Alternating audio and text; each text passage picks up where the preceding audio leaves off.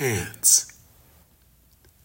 Sometimes you'll see one far from any yard, maybe on a bookshelf, Barnes and Noble, third floor of the mall, or somehow whipping across town with you in your car. There it is, stepping along the dusty dashboard, antenna askew, six tiny feet marking a nearly straight line, pausing once, twice, as if trying to remember a missed turn. But without panic, though it's probably hungry and a little pissed and desperate for the lean chemical trail of its colony kin, who by now are a million ant miles away, just beginning to notice that you know who hasn't been seen for a while.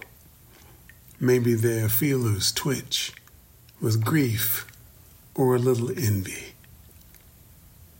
Saw one today on the basketball court and wished I could believe what that ant believed with those fancy sneaks flashing all around.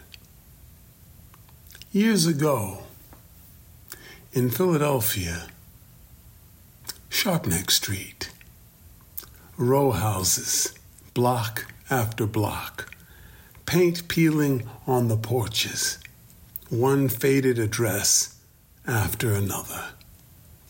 I was looking for Donna's house. She had the biggest afro in the city and a smile like a lead singer taking the mic.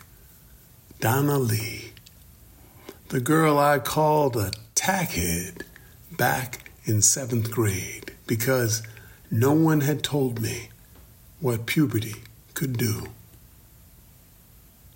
I must have had the street wrong and soon found myself deep in the turf held by the clang. Tough guys, mostly my age, and always ready to move on a stranger. And I knew those dudes didn't know me.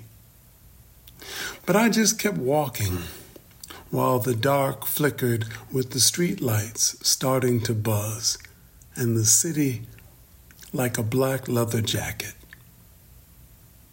I was 16, away from home with nobody bossing me around, lost in a night that might have gone on forever. I felt that way again today, wandering a neighborhood that should have been familiar, but nothing is anymore.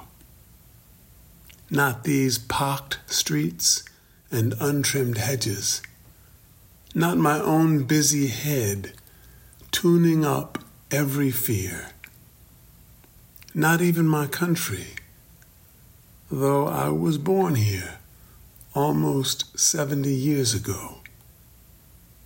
But what should I do? What can anybody actually do but keep on walking?